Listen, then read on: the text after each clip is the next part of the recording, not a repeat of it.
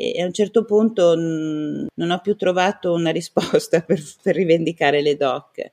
Lavorando come azienda sull'identità e sul cercare anche di chiedermi perché no, uno da tutto il mondo deve venire fino a Piacenza alla stoppa a comprare il mio vino, la DOC anche a Piacenza non va in questa direzione, cioè è DOC tutto, cioè DOC il Pinot Nero, il Cabernet, lo Chardonnay, il Sauvignon, più tutti i vitigni locali in varie tipologie diverse. Siamo live.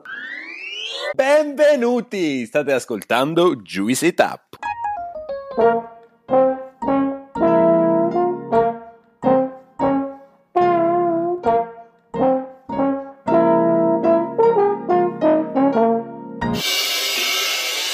Benvenuti, sono Ale e oggi insieme a Claudio saremo in compagnia di Elena Pantaleoni, proprietaria della cantina La Stoppa a Piacenza. Con Elena parleremo di vino, del suo percorso all'interno della sua azienda e parleremo di Piacenza e di Emilia e parleremo inoltre di stili di vita. Abbiamo tantissime tematiche da toccare, io direi di iniziare Cara Elena, benvenuta su Juicy Tap. Ciao Alessandro, grazie per l'invito. Eh, grazie a te Elena per aver accolto il nostro invito. Noi abbiamo una domanda iniziale di rito, ovvero quella di chiedere al nostro ospite di presentarsi. Quindi se puoi raccontarci quello che è stato un po' il tuo percorso, sia umano sia professionale, fino ad arrivare ad oggi, ai giorni nostri. Allora, io sono piacentina, tutta la mia famiglia è cittadina, però mio padre nel 73 ha comprato l'azienda a 15 km dalla città, sulle prime colline, e io allora avevo otto anni, per noi è sempre stata la casa di campagna. Per mio padre, che faceva il tipografo, non era un hobby, non è stato un investimento, come dire, mm, immobiliare, ma era proprio un altro lavoro, perché lui aveva molta passione per la campagna e quando ha potuto farlo, quando ha potuto permetterselo, l'ha comprata l'azienda. All'inizio erano 150 ettari, per cui c'era anche un allevamento di bestiame nella parte bassa dell'azienda e poi il vino. La sua idea era proprio quella di un'azienda agricola a eh, tutto tondo. Io mh, mm, ho studiato lingue, ho fatto il linguistico, volevo fare giornalismo, per cui vabbè, sono stata un po' all'estero, sono stata a Milano, non ho finito l'università e poi per quattro anni ho avuto una libreria in città, a Piacenza, perché l'altra mia passione sono i libri e la musica, vendevamo, c'è ancora, ma ormai vende più solo dischi e quello era il mio modo, insomma, per staccarmi un po' dalla famiglia, di fare qualcosa di mio, che era l'altra mia passione, perché allora ancora la passione del vino non c'era ed era una visione, una, un sogno di mio padre e di mia madre che l'ha sempre aiutato nel quotidiano. Per cui per quattro anni, fino al 91, insieme a degli amici avevo questa libreria e poi purtroppo mio padre è mancato e lì mia madre mi ha detto vabbè vieni e prova a darmi una mano perché io ho bisogno e, e lì avevo già 26 anni insomma il senso di responsabilità ho detto ok provo a mettermi a disposizione della famiglia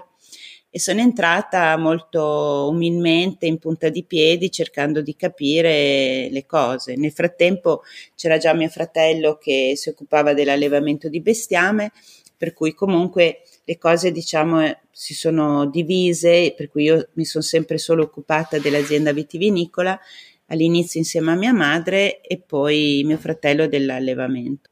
Primi anni ho seguito appunto più che altro mia madre e cercare di capire anche partendo se vuoi dal mercato più che dalla produzione.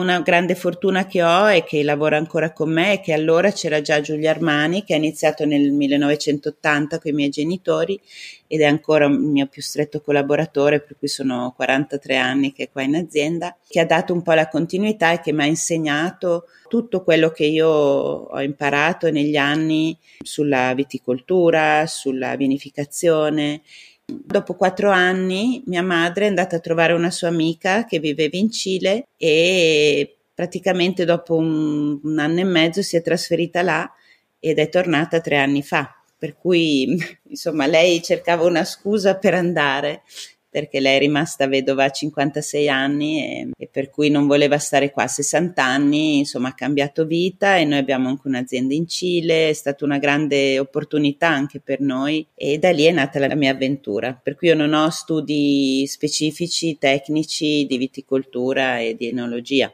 Ciao Elena, un benvenuto anche da parte mia. Iniziamo a inquadrare l'azienda. Parliamo dell'azienda La Stoppa, azienda come, che come ci hai raccontato è stata fondata da tuo padre e in cui poi tu sei entrata soltanto in una fase successiva per supportare tua madre. E iniziamo a inquadrarla sotto il punto di vista della produzione e in generale nei suoi dettagli. Sì, beh, allora il vino lo sappiamo che a livello di produzione agricola è quella che ha il più fascino, se vogliamo, perché si finisce la filiera, perché il vino ha una grande, straordinaria possibilità di, di viaggiare e di veicolare dei messaggi. No? L'agricoltura vera, che può essere zootecnia o, o comunque produzioni agricole per il foraggio, è molto diverso però l'idea di un'azienda agricola tutto tondo, quella mi è sempre un po' rimasta. Noi Oggi beh, abbiamo un, un orto semiprofessionale, abbiamo galline, anatre, oche, le api. Eh, l'azienda oggi sono 58 ettari, l'azienda La Stoppa, di cui 30 vigneto, il resto sono per, la, per, lo più boschi e poi appunto qualche campo dedicato agli orti e alle galline, al, al pollaio. Sono 50 anni, quest'anno infatti festeggiamo i 50 anni della mia famiglia, in questi 50 anni è cambiato tutto. Il vino rimane ovviamente la parte più importante e la parte che ci permette anche di finanziare le altre attività, però è un, anche uno straordinario strumento appunto di veicolare un messaggio, per cui tant- abbiamo tante visite, tante persone che vengono, che hanno voglia e tempo di ascoltarci ed è responsabilità nostra anche sempre parlare di agricoltura perché non so, certe volte ci si dimentica sui mercati che il vino è un prodotto agricolo. C'è stata forse una comunicazione, una, un modo di, di, proporlo il vino che si è staccato no, dalla produzione agricola ed è importante invece perché appunto abbiamo, grazie a Dio, i riflettori puntati, possiamo viaggiare e dobbiamo sempre parlare di agricoltura. Se vogliamo parlare della filosofia produttiva, di come si è evoluta anche no, la produzione in questi anni,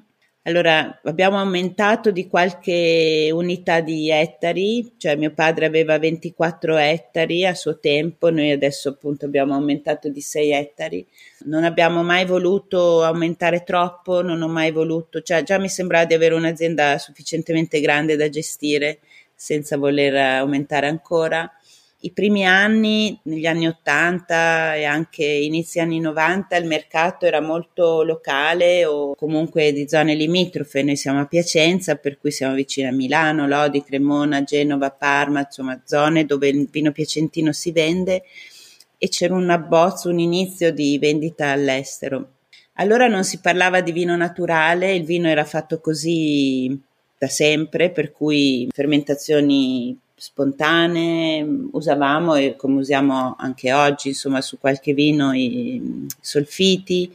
Facevamo, sì, forse qualche anno sono state fatte delle filtrazioni un po' più decise, però insomma era un vino legato al territorio, facevamo i DOC, per cui anche vini frizzanti che sono tipici piacentini e facevamo anche eh, molti vitigni internazionali perché l'azienda, prima della, dell'avvento di mio padre, il fondatore dell'azienda era questo avvocato di Genova che si chiamava Giancarlo Ageno e probabilmente lui aveva rapporti con la Francia e per cui quando mio padre ha comprato metà dell'azienda era destinata a vitigni internazionali francesi per lo più.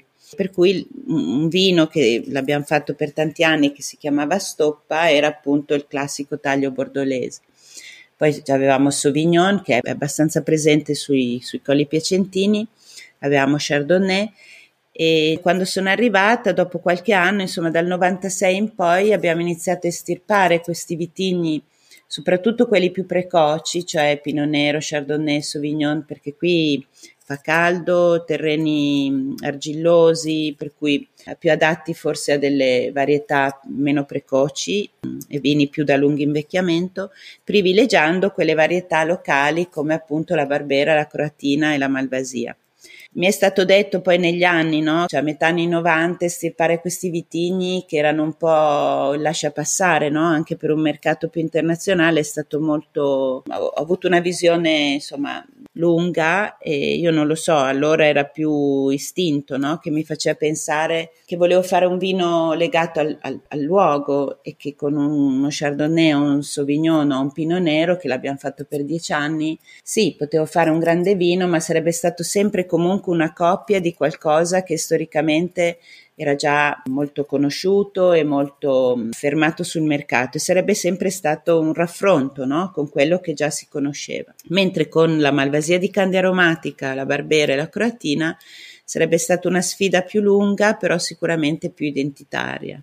E sono contenta oggi di aver fatto queste scelte perché mi, mi permette di avere dei vigneti già abbastanza, non dico vecchi, ma insomma in equilibrio e oggi sicuramente è più facile ecco, vendere queste tipologie di vitigni e di vini legati più a un territorio, per cui con maggiore, maggiore identità.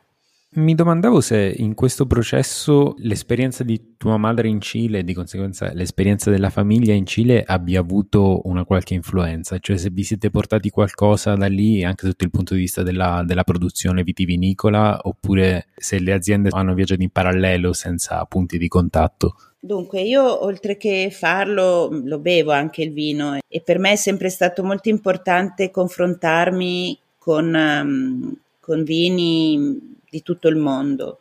Allora, l'esperienza in Cile, che è nuovo mondo, no? Per, Mm, oddio, c'è una lunga tradizione anche là, è l'unico posto al mondo dove ci sono vigneti mm, prefillossera, di, ma decine di migliaia di ettari perché non, non c'è fillossera. Per cui esiste un Cile molto antico, artigianale, contadino, però il grosso del Cile è vitigni varietali da vendere come una, una, commodity, il fatto che sia cileno, il fatto che venga da una valle piuttosto che da un'altra è meno significativo. Allora il, il, rapporto con i produttori cileni che invece guardano noi come un obiettivo, no? perché un nebbiolo si può fare anche in Cile, ma un barolo non si può fare in Cile, ma non per le leggi, ma proprio per, legato a un territorio e, e a, un, a un valore culturale, cioè loro ce lo invidiano questa cosa. E allora mi sono detta, ma perché noi in Europa che abbiamo una grande tradizione legata appunto ai posti, dobbiamo perseguire un modello di vino varietale, quando invece tutto il nuovo mondo ci guarda con invidia, no? Questa cosa, perché fa parte della nostra storia e della nostra cultura. Per cui sicuramente ogni rapporto, ogni relazione, ogni confronto che ho avuto nella mia vita ha sempre portato un pensiero, no? un'elaborazione che poi si è tradotta in, in, scelte aziendali. E Elena, hai parlato di quella che è un po' la tua attività e quella che è stata la tua vita, la tua, la tua esperienza. Ora però vorrei fare un piccolo approfondimento su quello che è un po' il, il tuo territorio, quindi hai parlato di Piacenza, eh, radici molto forti, le tue molto, molto profonde, diciamo.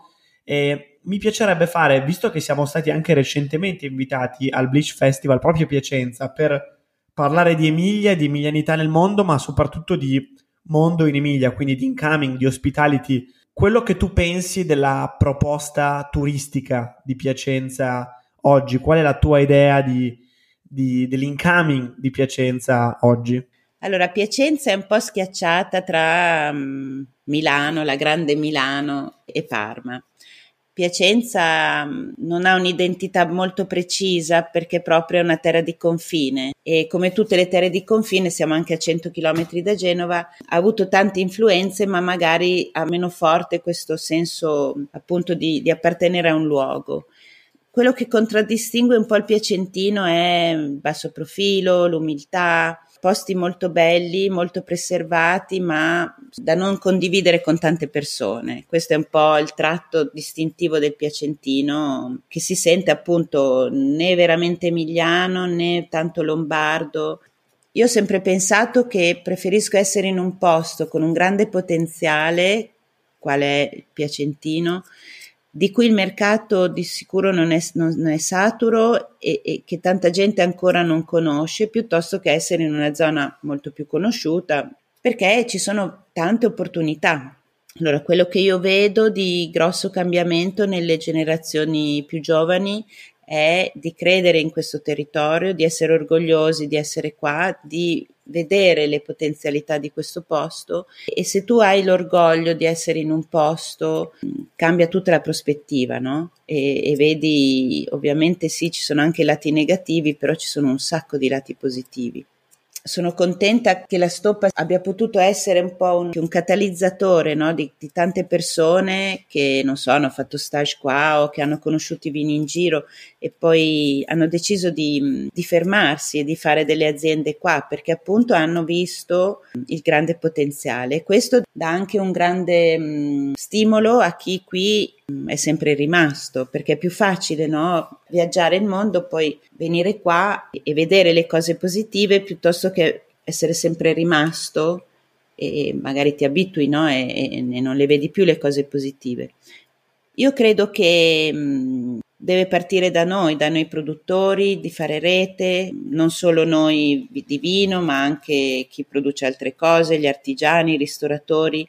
E c'è oggi a Piacenza una bellissima comunità che collabora e deve partire da noi, deve partire da noi, dal, dal fatto di crederci e poi le persone vengono perché già, già sta succedendo così. Il fatto di essere così vicino e così raggiungibili da tanti centri importanti, appunto come insomma siamo a un'ora o due ore dai maggiori centri Torino, Bologna, Verona eh, del, del, nord Italia, per cui questo è, è, un grande valore aggiunto, è un nodo autostradale, non, non a caso si è, si è, sviluppato il polo logistico, eh, però a un quarto d'ora usci- dall'uscita dell'autostrada sei già in mezzo alla campagna ed è un, pa- un, paesaggio molto preservato, per cui con boschi, campi, vigne.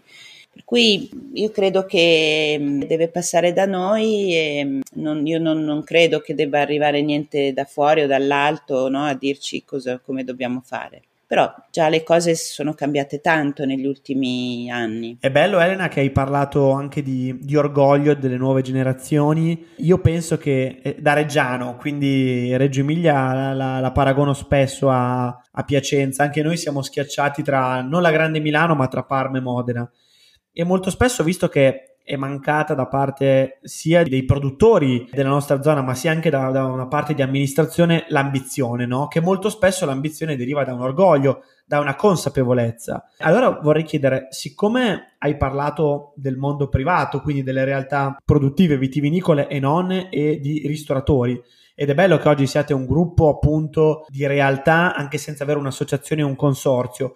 Però cosa potrebbe fare il pubblico? Cosa potrebbero fare le istituzioni per aiutare, facilitare il lavoro di voi privati ad investire in turismo appunto in incoming e attrattività? sono di una generazione, cioè non mi aspetto niente io delle istituzioni. Io credo molto nella, nelle scelte del singolo e che tanti singoli fanno, fanno veramente la differenza. Posso parlare dell'esperienza qui, no? che noi non abbiamo neanche un'associazione, però ci aiutiamo, siamo ormai 12-13 produttori di vino che lavoriamo con la stessa filosofia. Ovviamente è chiaro che la stoppa è quella un po' più grande, non necessariamente la più vecchia, però c'è una comunità forte, forse perché ci siamo anche sentiti così soli per tanti anni e questo ci ha, ci ha, unito e questo vuol dire che quando viene un importatore lo condividiamo perché c'è tanto spazio per il vino piacentino in giro per il mondo.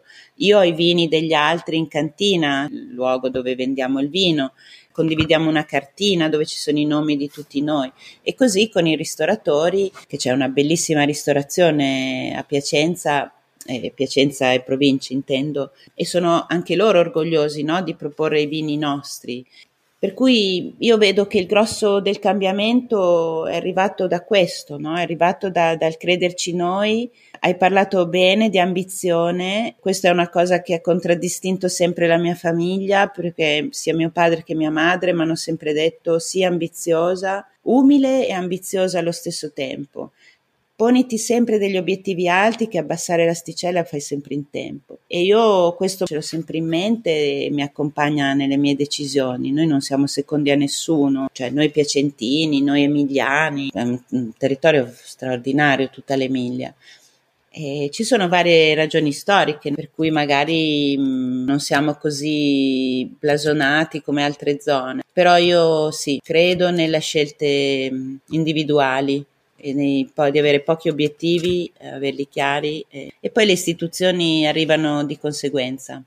Eh, ora Elena vorrei chiederti, ehm, siccome hai parlato di Piacenza in generale, mi piacerebbe parlare della vostra realtà. La Stop è comunque un'azienda conosciuta oggettivamente in tutto il mondo, dall'Occidente all'Oriente, sia da quelli che insomma definirei appassionati, wine lover, sia da professionisti del settore, quindi sommelier, ristoratori. È un brand oggi noto in tutto il mondo, quindi presumo che abbiate richieste di visite da parte di tutto il mondo. Ne abbiamo parlato anche con Mattia Gravner, eh, che lei diceva abbiamo avuto nel tempo delle richieste talmente tanto importanti che abbiamo dovuto strutturare un'area hospitality nell'azienda. Puoi spiegarci un po' quella che è la vostra proposta, chiamiamola turistica, però direi più di incoming e di ospitalità?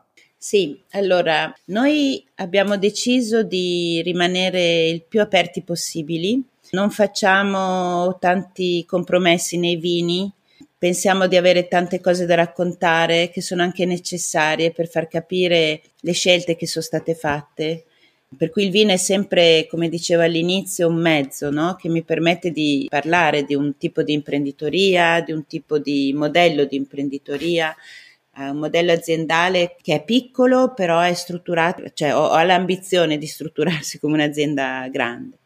Per cui è un sacrificio, io vivo in azienda, però credo che sia importante, fondamentale, necessario rimanere aperti e, e, strutturarsi per questo. Per cui noi siamo aperti ogni giorno, da lunedì al sabato, per visite e degustazioni a pagamento e tre giorni alla settimana, cioè il martedì, il venerdì e il sabato, abbiamo anche la possibilità di, di fare il pranzo.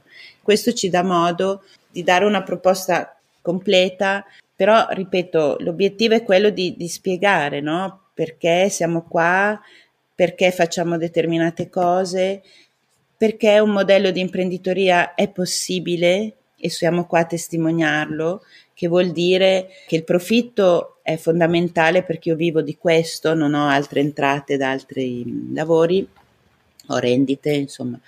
Eh, però non è l'obiettivo, il profitto è un mezzo che ci permette poi di fare le cose. L'obiettivo è di porre l'etica come fondamenta dell'azienda sia negli acquisti, sia nel collaborare con gli artigiani, sia nel creare una squadra.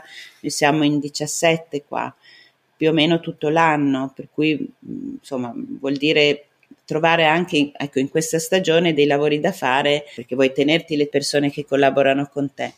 E così anche poi mh, sulla scelta appunto di vinificare in un determinato modo, di lavorare in campagna in un determinato modo e anche verso il cliente nel mettere dei prezzi ai vini che siano accessibili. Ci vuole un'etica ci vuole una misura anche nei prezzi, cioè quando ho i soldi per pagare le spese, ho i soldi per fare gli investimenti, sono serena, cioè per me il il concetto di prezzo-qualità è, insomma, andrebbe un po' rivisto, non, non, sempre il prezzo più paghi più hai, insomma. E per cui per spiegare tutto questo c'è bisogno di tempo e c'è bisogno di essere aperti, di far vedere l'azienda a più persone possibili. Ripeto, è un sacrificio, ci sono persone dedicate, eh, formate che, che non, non, raccontano la storiella ma e spiegano perché, no? più che come. Ecco. Sì, penso sia molto interessante ti potrei chiedere una panoramica di quelli che sono i, i vostri vini, qual è la vostra proposta produttiva? Sì, allora noi dal 2016 rivendichiamo solo vino bianco e vino rosso con annata, per cui non facciamo più DOC e neanche i GT. Abbiamo delle annate vecchie eh, che sono ancora i GT. Il vino d'ingresso si chiama Trebbiolo dal nome della nostra valle che si chiama appunto Val Trebbiola e che è un taglio di barbera croatina dalle vigne più giovani, dai fondovalle, dove gli acini sono un po' più grossi, per cui fa macerazioni un po' più brevi e non fa passaggi in legno. E quello viene venduto un anno dopo la vendemmia, per cui a breve inizieremo a vendere il 22. Poi abbiamo la Macchiona, che è il nostro vino, diciamo, forse più rappresentativo, che potrebbe essere un Gutturnio riserva, per cui sempre solo Barbera e Croatina, di solito è 50-50, lì è una selezione, facciamo macerazioni più lunghe, facciamo affinamento in botte grande e la Macchiona lo facciamo da sempre, lo faceva anche a Geno prima di noi cui è il vino proprio più territoriale, quello che mm, meglio esprime il potenziale di, questo, di questa zona, che si chiama appunto eh, a livello mm, geologico le terre rosse antiche, per cui terre argillose a 250 metri d'altitudine, molto ricche di ferro, molto povere di azoto, per questo che poi necessitano anche un lungo affinamento. Poi abbiamo il Campo Romano, che è una barbera in purezza, la Barbera è il nostro vitigno più importante, insomma, più coltivato, più interessante, che ha questa bellissima acidità, che ha bisogno di sole, per cui per noi la Barbera e Croatina comunque sono i vini principi della nostra terra. Poi abbiamo quello che abbiamo ripreso a fare, che si chiama Rio Stoppa, che non è più lo Stoppa di una volta. Abbiamo tolto il Cabernet Sauvignon, abbiamo tenuto il Merlot e questi tre vitigni bordolesi minori, c'è un po' di mh, Carmenere, un po' di San Machero e facciamo non tutte le annate, poche bottiglie. Avevamo fatto una selezione massale di un vecchio vigneto e poi um, abbiamo i bianchi, cioè la Geno, che è l'unico bianco fermo che facciamo, cioè l'unico bianco secco che facciamo, lo facciamo dal 2002, per cui con lunga macerazione sulle bucce, malvasia di candia aromatica. Nei primi anni aveva anche una quota maggiore di Trebbiano Ortrugo, negli ultimi anni ormai è più solo Malvasia di Candia Aromatica, che è l'altro vitigno bianco molto interessante della nostra zona, che ha mm, una bellissima aromaticità, una buccia spessa, un grappolo spargolo, vitigno abbastanza tardivo, molto aromatico, per cui abbiamo pensato che si prestasse bene a fare una lunga macerazione sulle bucce.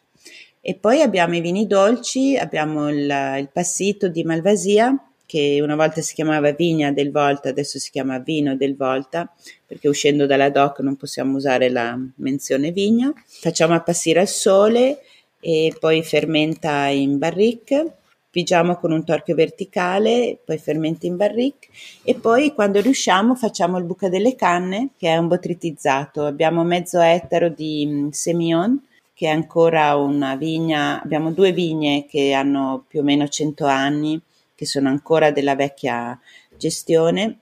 Quando riusciamo raccogliamo ogni anno acino per acino colpito da, da botritis. Di solito gli imbottigliamenti mettiamo insieme tre annate per avere un maggiore equilibrio, soprattutto negli ultimi anni che abbiamo un po' meno botritis e abbiamo più acini appassiti e anche per avere un po' più di quantità.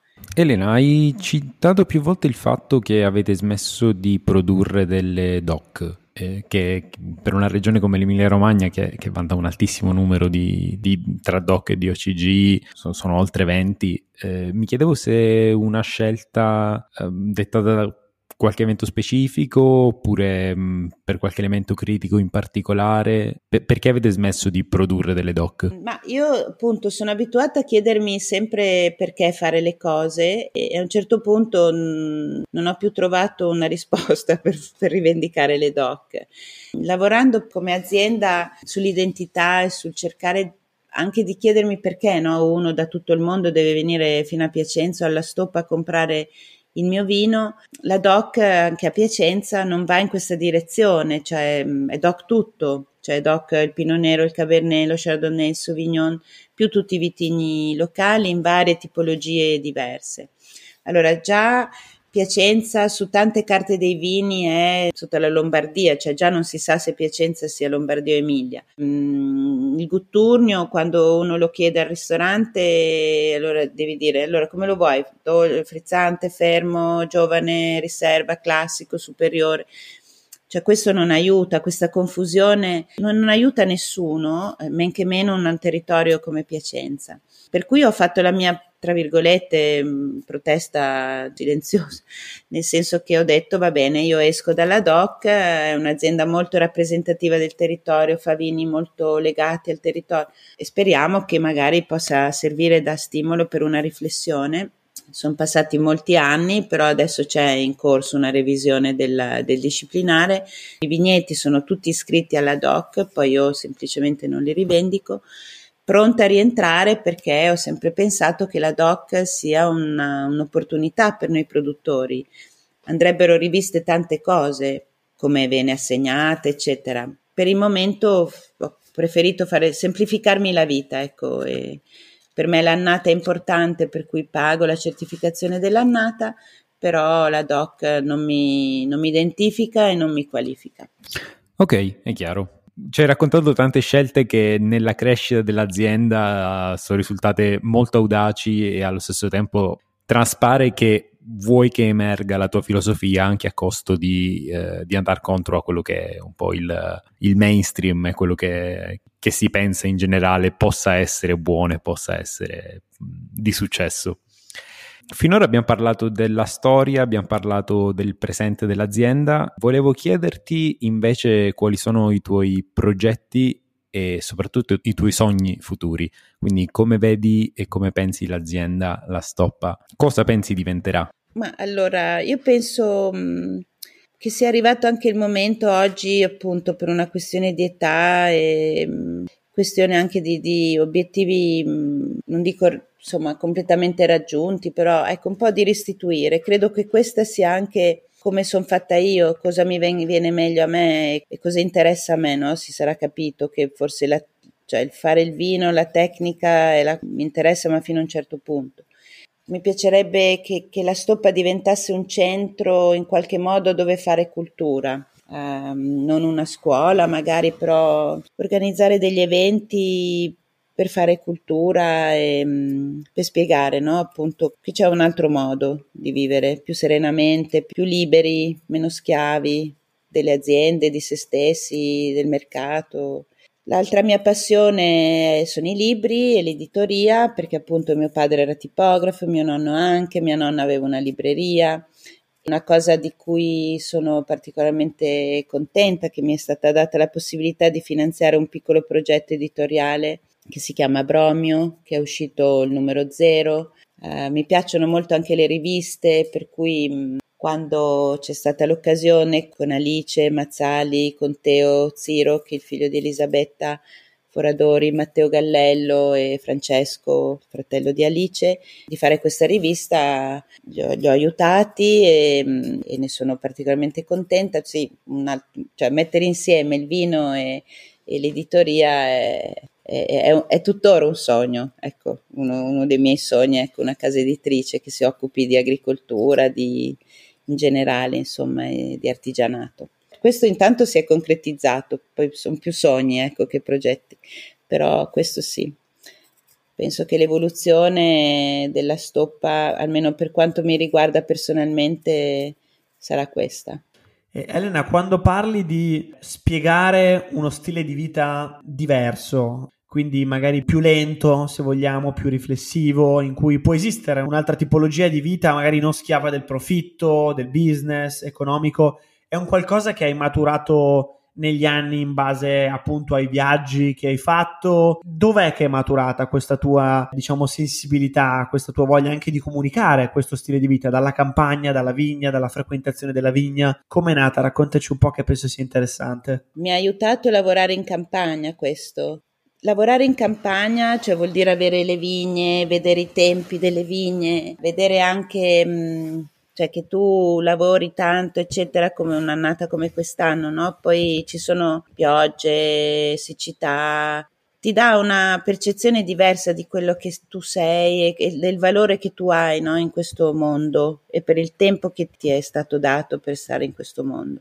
Cioè non vuol dire diventare fatalisti, vuol dire mh, mm, cambiare un attimo prospettiva. Tu non hai il controllo, cioè è una finzione che tu controlli tutto, è una finzione che tu sei padrone della tua vita. Nelle situazioni dove devi trovare, devi starci dentro, non so come dire penso anche quello che abbiamo vissuto recentemente, no? con la pandemia, noi che vivevamo in campagna ci siamo resi conto più di altri no? di quanto fossimo fortunati, la natura non si è mai fermata, al silenzio eravamo già abituati, ai ritmi lunghi, a star da soli, E a me questo mi ha dato forza perché mi sono detta alla fine è, un bel modo di vivere questo qua, no? E, e ho capito dopo, dopo, anche questi anni che veramente l'obiettivo di una vita deve essere di stare, di essere sereni, di sentirsi liberi, di essere contenti, di svegliarsi contenti ogni mattina perché fai il tuo lavoro con passione,